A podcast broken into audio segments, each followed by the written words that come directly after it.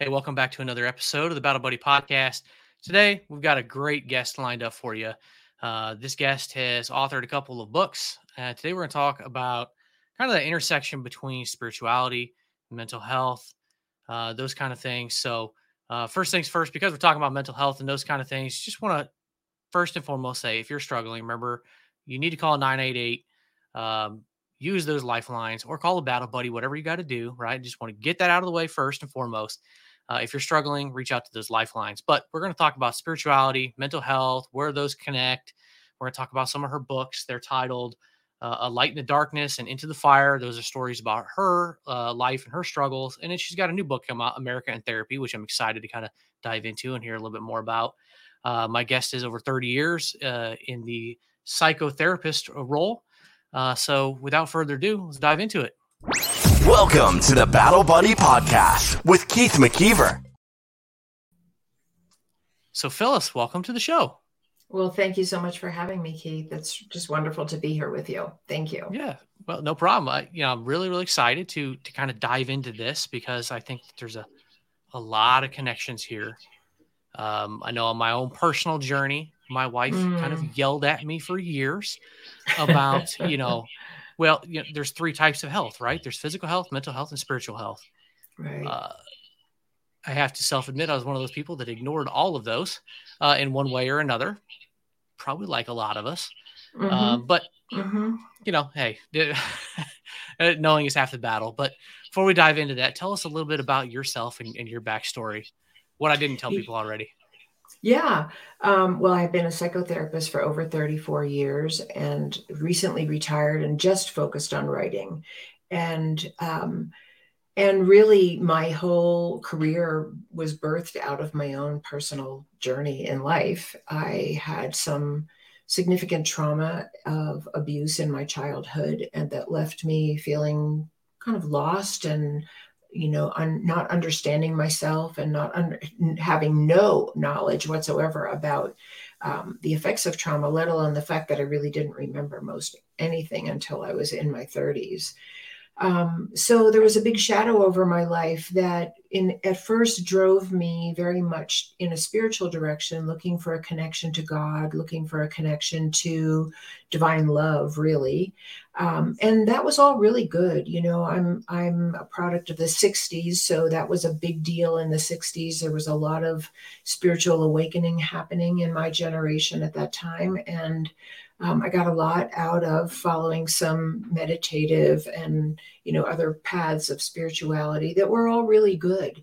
Um, and I definitely had moments of deep connection to something beyond myself that was divinely loving and wise.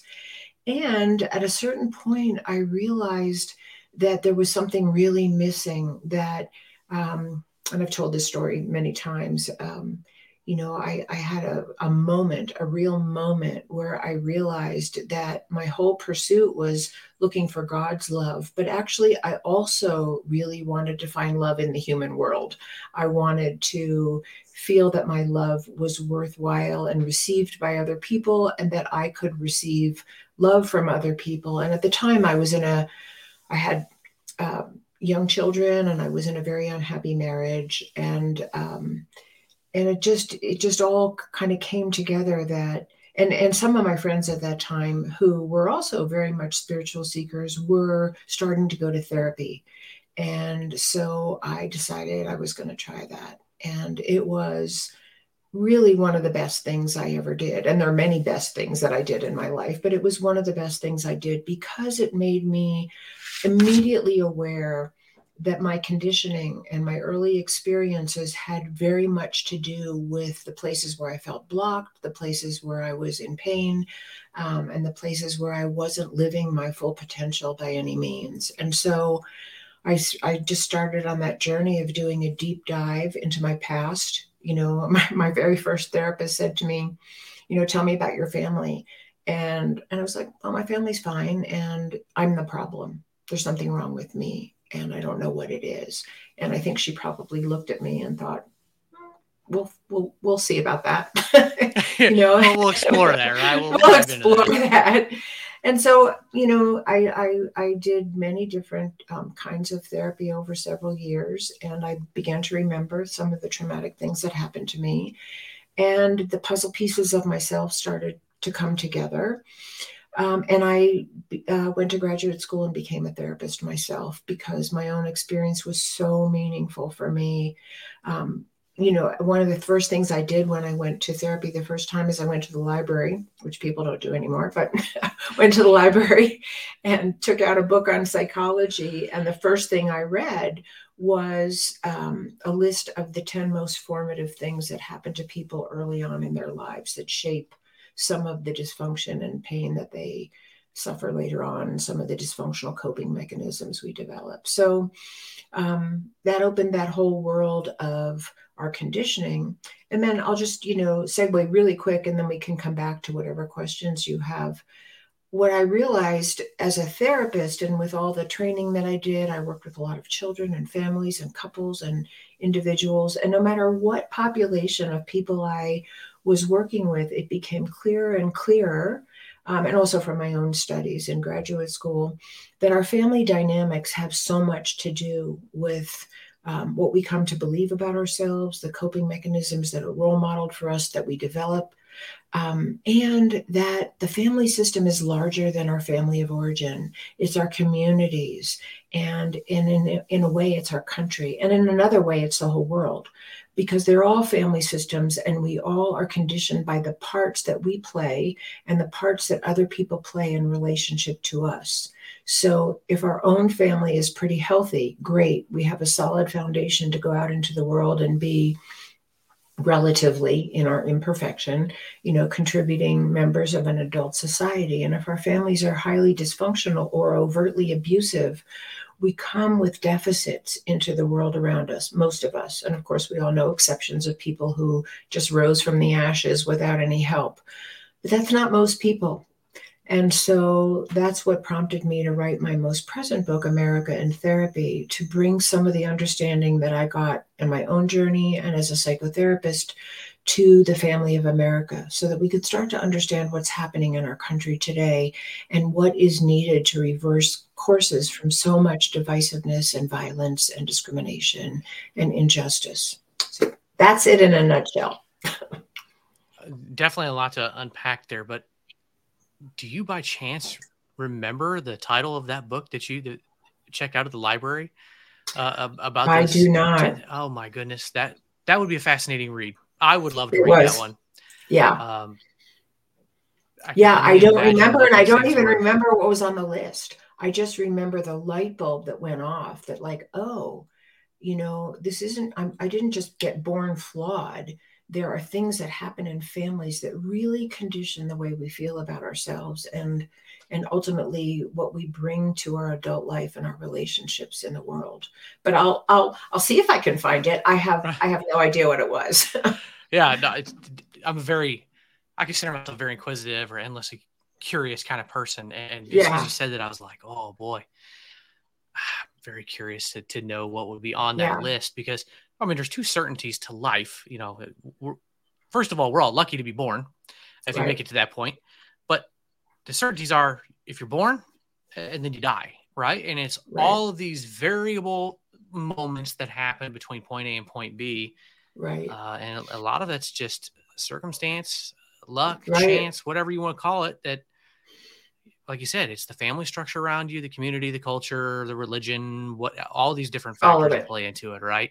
All so that, that that shape everything. So it's that, that'd be very very fascinating you know socioeconomic class and all kinds of different things that all can play into to into into that. So um, exactly. But yeah, America in therapy. Uh, that, that was one of the things I was going to ask you about. So can, can, you dive a little bit more into some some of those some of those topics and, and, kind of what you're what you're what you found or what you've seen you know with some of those things like social injustice and some of those things? I mean those are i mean those are the things that we've seen over the last couple years. And you know i um this is kind of a unique topic, unique episode for a lot of my listeners. They'll probably realize this. I don't typically go into religion or current politics, you know, things like that. But I think that there is some power to kind of talk about these things when when to examine them a little bit. but I mean, these are things that we've seen over the last couple of years, from George Right. Floyd to all the other race things, and you know, political divides. You know, Mhm. don't want to get into the specifics of them, but it divides us. You know, so what, Well, what I have you think, seen in? I think the beauty of psychology and psychotherapy that sort of forms part of the foundation of my book, and there's probably many pieces of the foundation of my book, but is that psychology in and of itself is not partisan. It's not Republican or Democrat or independent or green. It's not anything. It's about our mental health and what constitutes mental health. And one of the unfortunate things that is happening in our country and probably has been happening in our country and all over the world for for probably generations is that we're being conditioned to believe that many issues that are actually mental health issues are ideological issues or partisan issues when in fact they're mental health issues and so one of the one of the ways that i approached my book and i'll i'll, I'll try to make this really clear and if it's not please ask me to clarify. But one of the ways that I approached my book is that I took the lens that I have had for, for so many years of experience of looking at the individual family and what makes up a dysfunctional family. What are the dynamics of an abusive family? What are the dynamics of a relatively healthy family? Again, given that none of us is perfect and we're we're all on a growth curve. But there are notable dynamics that belong to dysfunctional, abusive, and neglectful families that I see playing out on a national level and through large institutions of power. And so I'm bringing that perspective of what we know and understand creates a cycle of abuse, perpetuates a cycle of abuse, and what happens to people who aren't healed or rescued from a cycle of abuse, and bringing that to a national conversation. And that's so that's one half of the book where i really talk in detail about what those dynamics are and i'm happy to share some of those with you here um, and the other half of the book is like what is needed to reverse this? What is needed to break the cycle of abuse that we have learned from psychotherapy and working with families and individuals and children and couples that we could actually bring into national conversation for national healing for bringing us back together and off of this ledge of such violence and divisiveness that that we all know in our individual lives doesn't work you know fighting people don't accomplish anything except pain pain for themselves and pain for their the people around them and if it's a fighting couple pain for their children and so um, you know, so the second half of the book is really devoted to what what is needed to reverse this course that we already know from the field of psychology works with people, and could we bring that lens to to a national conversation for national healing?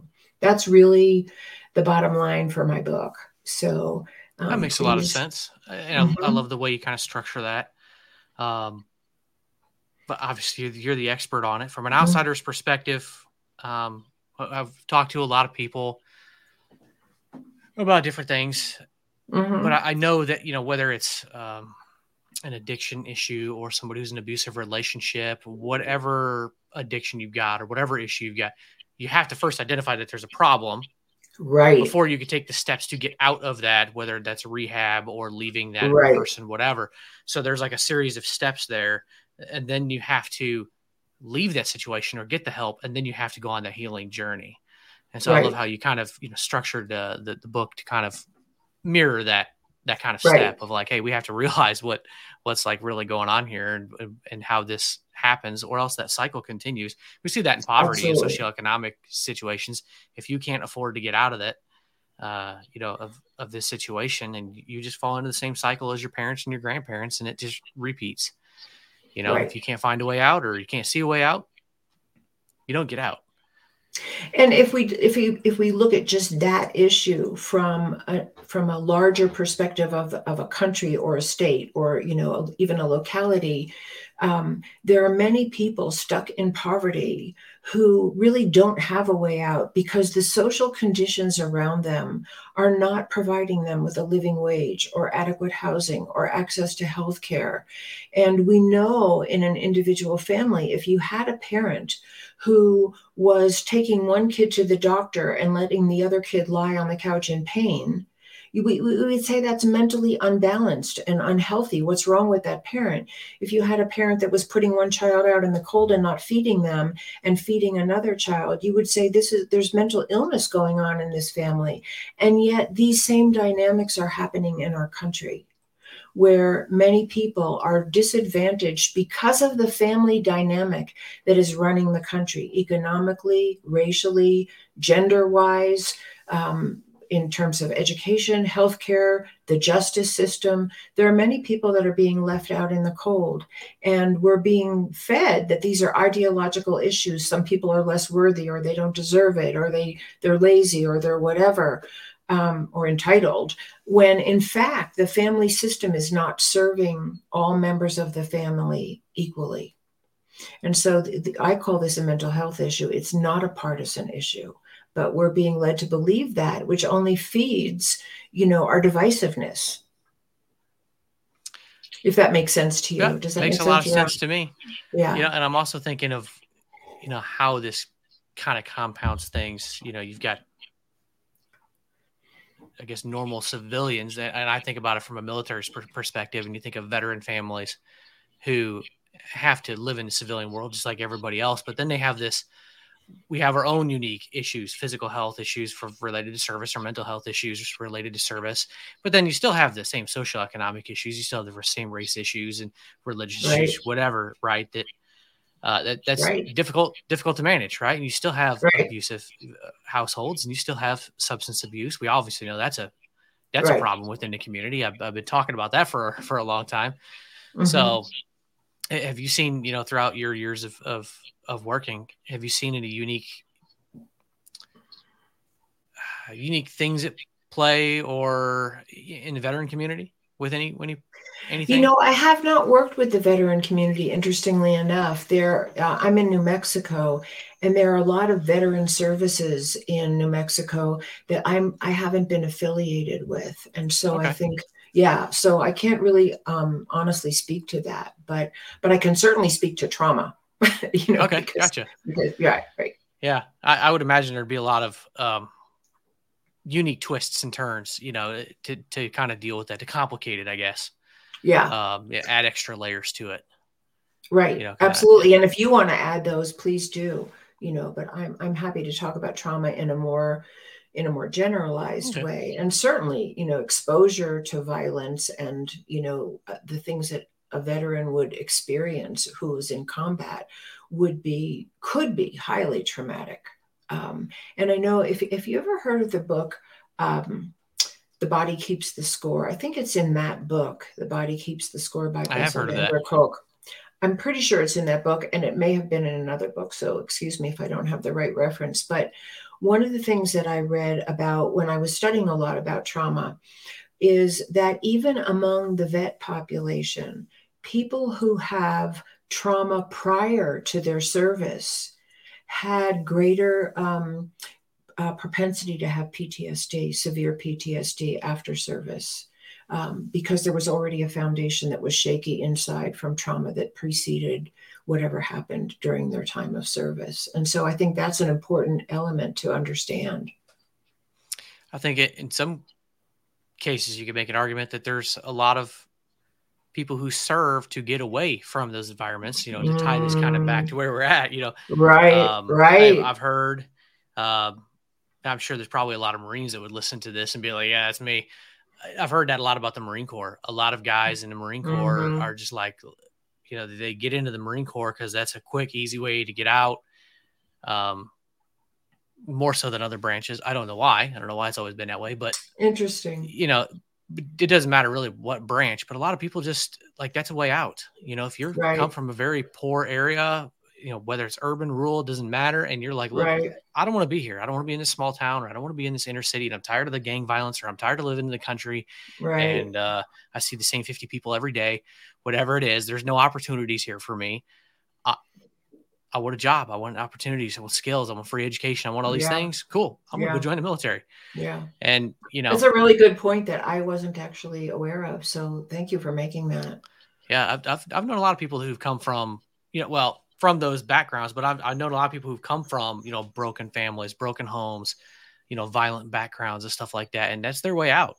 Yeah. is, hey, look, I, I can get a job for the next four years, get paid well, have medical benefits, get education benefits. Right. Then I can get my education and I can get a job. I can get a solid job and get out, and I don't have to go back to this environment. And so there's a lot of people that elect to do that. I've just I've heard that there's a lot of people that happen to join the Marine Corps over other branches, uh, Interesting. more so. And we I don't know why, but anyway. with- we take our wounds with us. And that's kind of what I think psychology really helps people understand. And like I said, there's always stellar examples of people who rose from the ashes and somehow made it out of a highly dysfunctional or violent or abusive situation. And they go on to lead these amazing, stellar lives. But that's not the case for most people.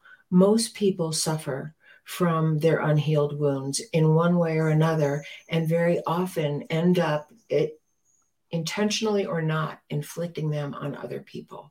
And that's part of what i'm writing about in my book that there are um, so let me let me just say quickly maybe here some of the dynamics of of what we know of abusive families. And let me just say you know you're saying you know a lot of people who come from highly dysfunctional families I my experience shows me that abuse and neglect are epidemic in our country and maybe all over the world. There is definitely not a focus on the health and well-being of the family in our country. There just isn't because the resources are often spent in other places rather than on mental health, providing the best conditions for families to be able to provide for themselves.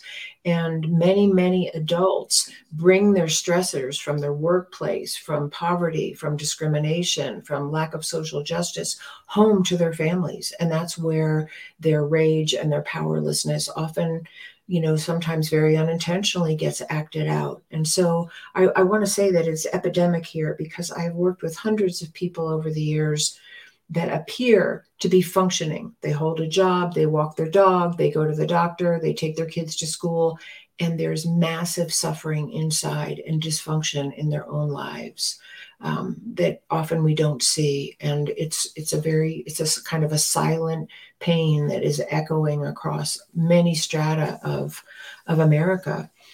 Um, but some of the main main dynamics in a dysfunctional family, and I'm going to say an abusive family, so where someone is dominating and abusive um, of family members.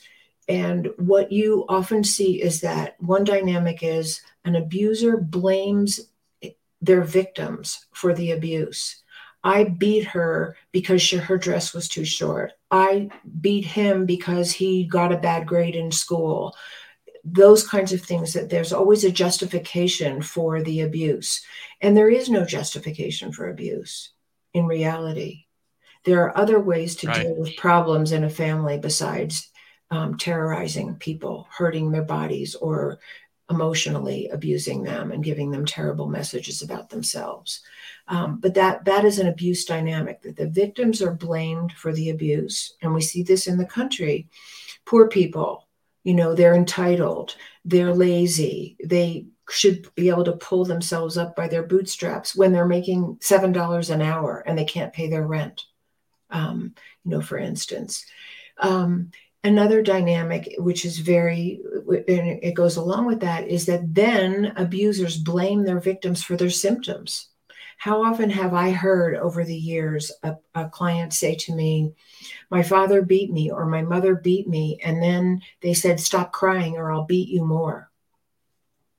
People cry when they're beaten. That's a natural symptom of having your body be abused and violated and yet then they're punished for the symptom of crying.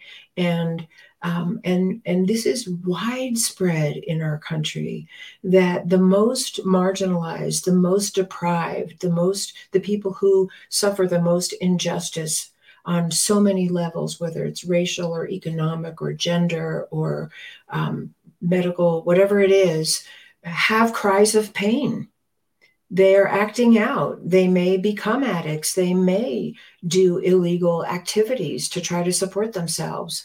Um, and yet they're then seen, then they're blamed for their symptoms. And certainly not everybody who is oppressed becomes a criminal or acts out. That's that's clearly not true.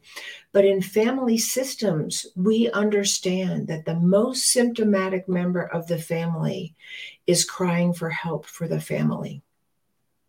And we look to the family dynamics to understand um, the symptoms of the most symptomatic person. I can give you a really down to earth example if you want one. Um, and that is, I worked with a little girl who was wetting the bed and she was 11. And her parents brought her to therapy. And I, you know, sat down with the parents initially, which I usually would, and just sort of asked, you know, what what did they think was going on with their child, and they said they didn't know. And nothing was really. They didn't see any big things. I asked them how their relationship was. They said was okay, um, and there were a couple of siblings in the family, and um, she was the one. She she was wetting the bed. So I did something called a family sculpture, in which I had the whole family come in, and I asked each person to set a little scenario of uh, anything, anything that they wanted to express about family, their family. And the mother went, and the father went, and the two other siblings went, and they all made these little, and each person had a line to speak. They, you know, mom's in the kitchen cooking dinner, dad's reading the paper, the kids are setting the table, that kind of thing. Um, and then they each had a line to speak, and I don't remember what anybody's was, except when I got to the little girl who was wetting the bed um, so everything was benign. And I'm sitting there thinking, what's missing from this picture here? It sounds as like leave it to Beaver as possible, right? right, right. So the little girl gets up and she puts her mom on one side of the room and the dad on the other side of the room, and they're pointing at each other and screaming at each other to stop their drug use. Would not have known that had I not done that kind of an intervention and a sort of a information gathering session. And then it was clear what this little girl was the symptom bearer for the pain of the arguing and the drug abuse that was going on in the family. She was, she wasn't, there was nothing wrong with her. She was the symptom bearer for the pain of the family. And we have so many symptom bearers for the pain of the American family. And that's part of what I want to bring to our greater understanding in my book, America in Therapy. We have to understand that our symptom bearers are crying for help, just like she was. She didn't know how to say, she didn't, she didn't know how to tell me her mom and dad were doing drugs. But once, once, you know, I, I don't know if she would have told me, but once she had the opportunity to actually show, she did. And she might have told me eventually, you know. Right. Um, well, it, that makes me think of um, I was listening to another podcast. Oh gosh, maybe a week or so ago, and the topic was kind of like about recognizing signs. It was a, a podcast, that, you know, actually about Buddhism, speaking of spirituality and stuff. Mm. But it was uh, about recognizing signs, and then when somebody is has an emotion like anger or something like that, that is not their natural state and that you need to recognize that as just a sign of how they're reacting to something in their, right. in their state. Exactly. And then you need to do dig deeper. And you know, just like the the 11 year old girl, she's peeing to bed. Well, that's that's not typically normal unless there's a medical issue. Right. So you have to dig deeper and see what actually is going on. And it's like the, once I heard that, I was like, and then when you're telling your story, I'm like, there's a lot of times where we as humans could really just kind of take that advice and it'd mm-hmm. be so mm-hmm. helpful to just be like, you know, maybe I should just dig a little bit deeper and and see what's really going on here rather than just taking things at the surface level and just letting it you know make you angry or upset or whatever right. you know and and see what you know be a little bit more aware of what's really going on right angry upset or judgmental which is where yes. we go you know right we are very quick to ju- to be judgmental in this country. Right. Um, right. not I, one I of our a, strongest suits, and we're probably pretty well known around the world for that. Um, right. And not not a good thing. I did some research, you know, when I was writing my book on different things that different topics that I was writing about, and one of them was um, a little bit about the criminal justice system, and um, one of the things that I uncovered when I was doing that research is that the statistics of unhealed child abuse among incarcerated people are way higher than the average population. So you have people who have untreated child abuse, sexual abuse, physical abuse, um, mental and emotional abuse who have are at much higher risk for being incarcerated and um, and much higher risk for not having the education. I think they said the average age for the incarcerated person um, in America, the average age of education was fourth grade. So we're talking about people who are already highly deprived, emotionally and mentally abused, who are at higher risk for criminal behavior, and then they're judged and sentenced. And we don't have a criminal justice system that is dedicated to rehabilitation, which is what people deserve.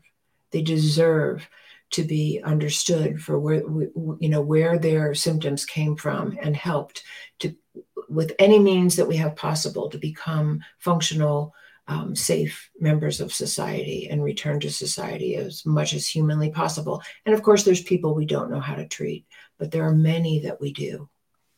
Yeah i had a, a conversation actually an episode that has not come out yet but there was some tie-ins uh, speaking of the prison system with the institutionalization of prisoners and the institutionalization of of the veteran population that we enter mm. the institution of service and we get out and actually that there's more resources available to those in the prison system than there is to, to veterans getting wow out. i did not there's know a, there's, that there's a transition assistance program uh, ran by the department of labor where in essence they basically tell you create a linkedin profile create a resume a couple of days, maybe a week worth of training on go get a job, do all these kind of things, and a few different resources, and that's about it.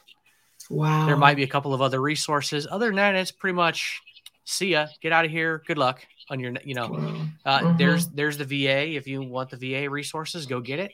But you're pretty much on your own to just go navigate that system, you know. But in in many cases, there was a lot of truth to that. There is more resources between halfway houses and mental health resources and education systems within prisons. Like there are opportunities, some opportunities there. It was pretty profound when when we had that conversation. But either way, you look at it, they're both institutions, and you get out, and you right. have to give those people the resources to have an opportunity to stand their own on their own two feet and become productive members of society and reduce the stigmas that are attached. Whether it's this person was a prison, uh, you know, mm-hmm. this person has a felony on their record, but hey, they've cleaned themselves up. They've got some education. Give them a chance. Let them right. be a productive member of society, pay their taxes, do their thing. Because if they do that and they don't get in trouble and they're a productive member of society, guess what? They're not filling up their prisons. They're not interacting with the police. They're not causing problems. It's reducing tax burdens and, and issues. Same things with veterans. If they're out there, they're doing things, right? Um, productive member of society, then it's less to worry about. It does bog down the system. So, um, yeah, there's there's a lot to that. Yeah, and I think I mean I, I I'm glad that you're speaking to the veteran population because I know, and I don't have statistics on this, but some of the things that I was reading about when I was looking into the whole criminal justice systems that we have is that a lot of those services are not provided by the prison system. They're provided by volunteers and other organizations. Um, and it sounds like the veteran population really needs the same thing. Yeah, but they should be. Yeah. It should be provided by the government. Right. It should be. You know provided. what the what they do provide with the Department of Labor. I mean, it is important, right? LinkedIn profile, create your resume, helping people get jobs. That's important. Right. But you know, you take people off the street, you put them in uniform, and you put them in for eight and a half or 13 weeks, whatever the branch is, you know, the boot camp, and then advanced training, and you're indoctrinating them into this society for however long, and then they're in for four years, 10 years, 20 years in this system. But when they get out, it's a, a week long session of mm, get a mm. job. Here's how you wear, you know, put on a suit or, or dress clothes, whatever. Update your resume, update your LinkedIn. Good luck. Yeah. yeah it's like, yeah. uh, okay, it took you 13 weeks to go through basic training and another, I don't know, six months to go through advanced training 20 years ago and then you just learn 20 years on the job in this system and then you're going to be prepared for the outside in a week or two weeks? Absolutely. Absolutely it's just it's all right. It doesn't work. But there are i tell you what there are a lot of non nonprofits out there that are helping people kind of fill in those gaps and some other things but yeah, there's always a need for more. I will say yeah. that. There's always a need for more Well, I think it, there's a need for it to be a national policy that we take care of each other, that we actually understand the depth of what can happen to people who are in service. Um, and I'll say this um, that we try to avoid war.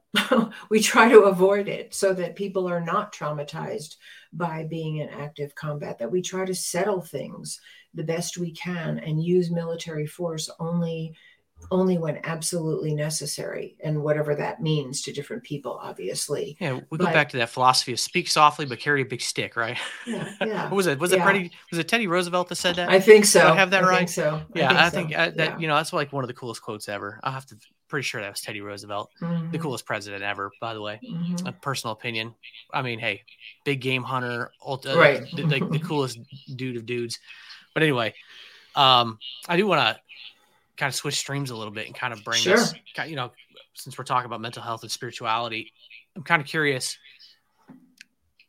What is your definition of spirituality as you've kind of navigated throughout your career? You know, what you've seen. Yeah. Yeah. You know, it's interesting. Um, this is the way I like to talk about it that because I think this is what brings the world of psychology and spirituality, as I understand it, together. And that is you know, whether you're following a path of meditation or some kind of spiritual practice, or you're deeply involved in your religious faith, um, or you're going down a path of psychological, you know, healing and sort of, you know, healing the wounds of your past and um, becoming a more functional, relational, peaceful, loving person, um, you know, who is is committed to nonviolent conflict resolution and healthy relationship in the present. Um, the way that I see them coming together is that I believe, and I, I really see this in my own journey personally and with people that I work. I see and believe that we each have a very essential self um, that we were born with before all the layers of conditioning and um, role models and you know experiences that we have sort of layered over this essential self.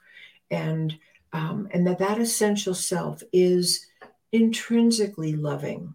It's intrinsically wired to connect and bond and love and care and cooperate. That the, i have never worked with anyone who has peeled back all the layers of abuse or neglect or terrible conditioning who has found some violent monster in there it just it doesn't happen the violent monster is the is part of the layering of very faulty human conditioning and when you peel all those layers back and you uncover the true essence that a person was born with, and I believe each person was born with this, um, that's what you find.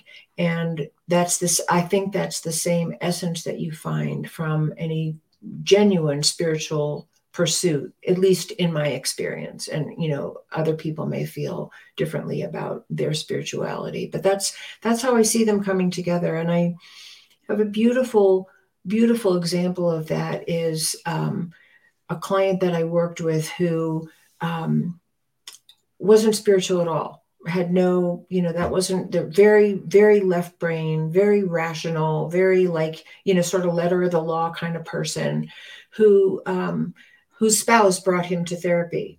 And he he wasn't really having it. He you know he was just he was polite and you know they lasted a few sessions and um, um, and then a year later he came back because his wife wanted a separation that she could not get her emotional needs met with this man and um, she wanted to live separately for a while. And he was very upset. He did an unbelievable amount of therapy with unbelievable commitment and a deep dive that I never saw coming from this guy. And a year later, he had such a profound spiritual connection to himself. And he came in and he told me, My friends don't recognize me. They say, What happened to you? You're a completely different person. And that was from doing the psychological work, you know? So I think all roads inevitably will end up leading to Rome, which is that we find our loving, caring, um, compassionate, and wise self. So, so that's my take on it. do you think it's really important for uh, you know I, I, I do want to recognize that there could be some people out there that are trying to get these get these right like um gosh atheist or agnostic or something like that that don't really have a belief or belief in nothing whatever it is. But whether it's christianity or islam judaism buddhism hinduism whatever right. that that you really explore that spiritual side while you explore the therapy and the mental health side. And like you know what are your thoughts on the power of kind of exploring both of those together at the same time in a healing way I think it's fabulous if for anyone who feels called to explore both at the same time. Because, like I said, I think in their essence, they really go together. And I will say this that we, you know, going back to what I said earlier, we bring our wounds everywhere we go. And to the extent that our psychological wounds, and especially if there's been some kind of abuse or trauma or neglect, um, to the extent that we bring those unhealed wounds to our spirituality, I think for many people it distorts their spiritual their spirituality. So if you grew up in a very abusive home where one person was like the judge and jury of whatever happened to other people and was very punishing, it is likely, it's not inevitable, but it is likely that you may gravitate gravitate toward the belief in a God that is punishing and and violent which some people have. So we take our unhealed wounds with us and that's why i feel like those the, actually the spirituality and the psychology need to go together because to the extent that we can heal our own wounds that happen to us with other people you know other people who were themselves wounded um, then i think our spirituality is healthier if that makes sense. And I could I could say a lot more about that, but yeah, it makes a lot of sense to me. Like I kind of opened a show with my wife had been telling me for years I need to work on my physical, mental, and, and spiritual health. You know, I neglected my physical health for many years. Um, mm. yeah, um, spiritual health was totally non-existent for me. Uh, mental health, you know, for many many years now, I had been on kind of a journey of you know, kind of mindset and learning. Um, I've always been interested in psychology, but just just learning about myself and and my growth mindset, if you will, you know, for kind of a cliche, cliche term, but just only kind of in that way. But only over the last, gosh, I guess it's been since 2020 that I finally started seeing a, a therapist myself at the VA. Oh, great! Have I kind of combined that? But it was last fall that I finally you know, kind of had a breakdown myself, and and I just, mm. well, not like you know, mental health breakdown, but I just kind yeah. of just like yeah. all in all, I I kind of told myself, I was like, all right, maybe my wife is right. I can't wait till she hears this, and, and she's gonna totally, right, um, right. She, she knows now, but you know, I just realized I was like, I, I I'm too heavy. Um, you know, all my you know VA disabilities. I'm like, man, if I just lose some weight, I can reverse at least some of my labs.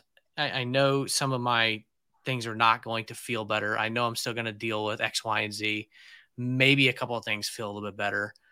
But if nothing else, I know I'll feel better about myself. I know I'll look better. I know I'll yeah. potentially have a little bit better energy. I'll probably sleep a little bit better. Uh, you know, those kind of things. And, and then I was like, okay, that's physical health. So I need to lose weight right? So I kind of dove into that, but I was like, oh, my wife is probably right on spiritual health and mental health, right? So I'm already seeing a counselor, seeing a whole health coach, got a Great. nutritionalist at the VA. I used every resource that was available, but you know, then I really looked into the spiritual side of things, and I really mm-hmm. haven't explored this too much on the podcast, but you know, I for me myself, what has worked for me, I grew up Lutheran. Uh, mm-hmm. I ended up converting to Buddhism. Oh, uh, and okay. that has has Beautiful. worked for me, and that has Beautiful. to me has combined almost perfectly with my therapy at mm-hmm. the VA. Yeah. Um, but to me, I look at it like, and that's why I wanted to ask your thoughts on it because for me, it's like trying to lose weight with diet and exercise. You can lose weight with just just you know having the right diet, or you can lose weight. You can potentially lose weight with just exercising a lot and eating the same. May not work all that well, but if you do all of it together, right, you have a greater chance of success. Right. And then for me, you know, really putting all three of them together, right? Kind of diving into this new religion that just kind of spoke to me personally and continuing my therapy with the VA, Mhm. and Mhm. you know, I've I've lost sixty pounds personally, and I in some ways I feel a lot better. In some ways I still feel the same, but still, uh, it- all in all, I do feel like a, a totally different person here. Gosh, nine months later, but I Mhm. do feel like it really is like that diet and exercise together. Like it takes both of them to kind of navigate that. So I was really curious to kind of and you kind of say love have that. sim- similar similar thoughts as I do. Absolutely. And and my path is similar. It just started out with, you know, I started out with looking for a spiritual connection and then moved to the psychological. And um, the physical health hasn't been as much of an issue for me because fortunately, fingers crossed, I've been a relatively healthy person. But um, but f- for sure, I really do focus on eating well and exercise and all those things because our mind, body, and spirit do function actually together and they influence each other. Um, so I love what you're saying, and and I do really think that, and maybe some people don't feel this because it's either not their conditioning or it's not their nature or they just aren't this way.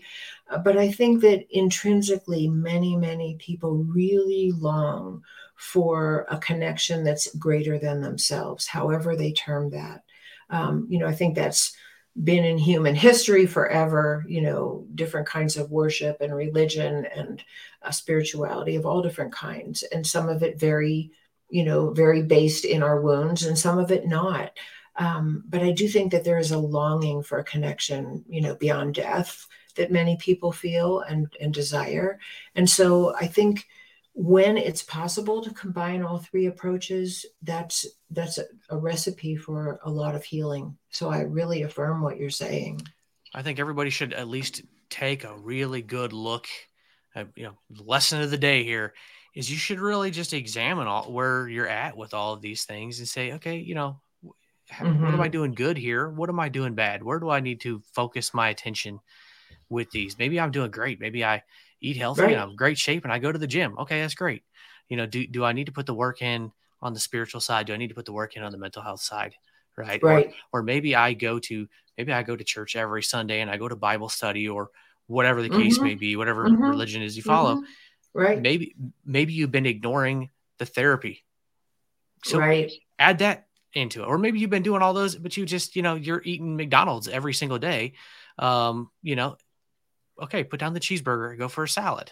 Maybe not the McDonald's salad because I think there's No, more yeah. calories in the burgers. I heard that somewhere. But That's you know, you know, sw- switch it up, right? Focus on those because it's.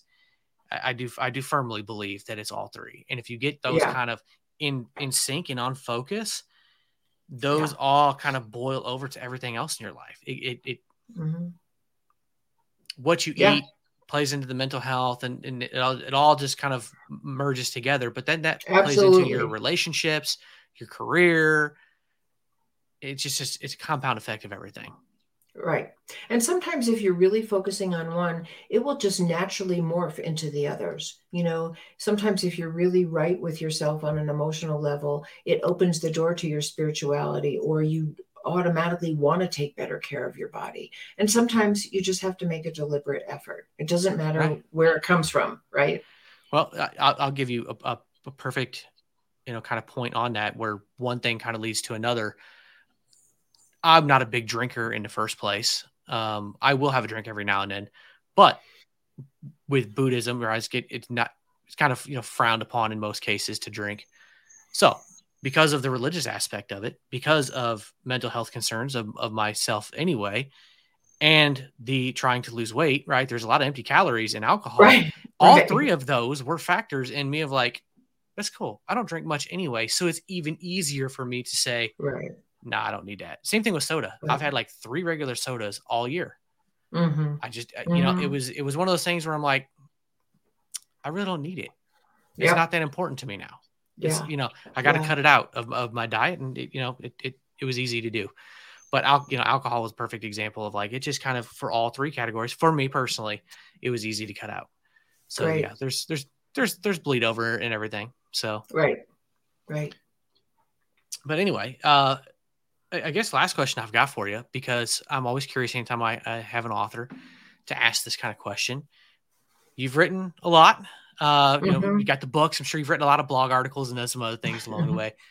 uh, because of your past and some of your trauma, I'm curious, how much has writing helped you kind of process your own thoughts and emotions? Oh, and what advice do you oh, have for other people to get out there and actually just start writing themselves? Great question. Great question. You know, I think um, it's a huge part actually for me, and, and it may be one of even more than any particular spiritual practice that I've followed, and I still do meditate. Um, but I would say writing is right up there as a spirit. It's a spiritual practice for me. It is the way that I connect to my deepest self, and it always has been. I was just, I think I was born that way because I knew that I wanted to be a writer when I was um, like a preteen. So you know, I, so I, I I highly recommend journaling um, and writing. But I, but what I would say is, it doesn't have to be writing. Whatever your creative calling is, it might be art, it might be music, it might be animals, it might be being in nature, it might be eh, whatever calls to you. It can be your avenue of connection, and so and we we have different callings. Some people will never write a word you know, I will never play an instrument. I don't have that calling and I don't have that ability. Right? That makes two of us right there. Yep. right? But some people playing music is like their lifeline to their soul um, and their heart. And for me, writing has been that. And absolutely, uh, and I think I'll be writing till I leave this life because it is that connection for me. But I would encourage people to, to just see whatever your connection is. It doesn't have to be writing, and journaling can be immensely helpful, um, especially if you just give yourself permission to put on the page whatever really wants to be spoken without editing it, without judging it, without feeling like anybody has to read it, but just letting your heart and your soul and your mind, you know, express themselves fully. Um, but again, you can do that in any area of creativity or self expression. I love that answer. And uh, mm-hmm. I wish I could say, as a young kid, you know, I had a passion for writing, but I did not. Uh, I've gotten better as I've gotten older. Did. You know, I, I, I don't yeah. mind it so much now, although I do have to have my wife be my editor in chief and proofreader. Spelling was not my strong suit growing up. Right. Uh, spell checker only catches so much. She has to catch all the other grammatical errors. That's the public education for you. Uh, right. Totally. not to totally. knock the school system here in America, but it is what it is. Um, you know, it wasn't the greatest at uh, at uh, English uh, growing up. Yeah. But hey, they say it's a hard language, right? I'll use that as an excuse. But uh, anyway, uh, I, I want to throw this up here, scrolling at the bottom of the screen all my uh you know oh, guests normally you. on here know that it'll have be in the show notes as well but phyllis's website phyllisleavitt.com um i know you said you're going through kind of redesigning the website right redesigning the website i hope it'll be um, up in the next few weeks but basically you'll still access it through the same url okay. and it'll just be a little bit more focused on um, it, will just be a better website. It okay. just looks better, you know, right. and the content will be a little bit more updated on it. But there's a place on the website if you're interested in um, being on my ma- mailing list so that I can tell you when my book comes out. I'm I've signed a contract with a publisher and I don't have a date yet of when the book will be released. But if you'd like to be on my mailing list, please sign in on my website. There's a contact me place if you just have any questions or you would like you know some further resources or information i'm happy to respond to anyone um, and then i'm on the you know facebook linkedin instagram all those places and i try to post a lot of the talks that i've given and little blurbs that i put out as posts so. Awesome. Yeah by the time this comes out you'll have you'll definitely have it updated by then and uh, i will say I, I, I was telling you before we started you've got a lot more information on your website than uh, than than quite a few websites that I go check out. Oh, so good. Everybody good. should definitely go check it out. You get she's Phyllis got a lot of stuff on there. So and definitely check out the book. I, I, I am very curious to see what you got yeah. in there about uh, you know America in Therapy. Right. Because uh, I'm well, a firm believer that everybody in America should be in therapy. right. Um, but the million dollar question is how do we get more therapists? yeah. yeah. And how do we incorporate some of the principles of the best therapy into our lives? You know, you don't have to be a therapist to be less judgmental, to be more compassionate, to dig deeper into the causes of some of the dysfunction of our neighbors. You don't have to be a therapist to do that. And that's one of the points of my book is like, how do we take this out of the office and put it in the world? Um, and by the way, I will send you a copy of my book when it comes out. Oh, so. awesome! Thank you. yeah, yeah. I appreciate that. So, before we wrap up, Phyllis, any any other last words? Or, no, or I just want to say I really appreciate you having me here, and I love I love talking about bringing healing to America. So, thank you for the opportunity to do that. Awesome. For your great questions and great reflections. Thank you. Well, I appreciate you coming on and sharing with us. And and and like I said, I think this is the first time we've ever really kind of done a deep dive on on mental health or spirituality. It's something I really great. haven't uh, dove too much into. So uh, it's, it's, always great to bring a new kind of a new topic to the show. So hope everybody Wonderful. enjoyed it. And like I said, it uh, Phyllis's contact information is in the show links. So make sure you reach out. Thank you. Thank you so much there you have it, folks. I hope you enjoyed. Make sure you check out the website, battlebuddypodcast.net, for all information and resources. And like I always say, if there's a resource not on there you think should be, reach out, let me know, and I'll see what I can do about getting that resource on there. And once again, like I said at the top of the show, if you're struggling for any reason, remember 988 press one or text 838 255 because Battle Buddies, the most important thing is that you are here tomorrow.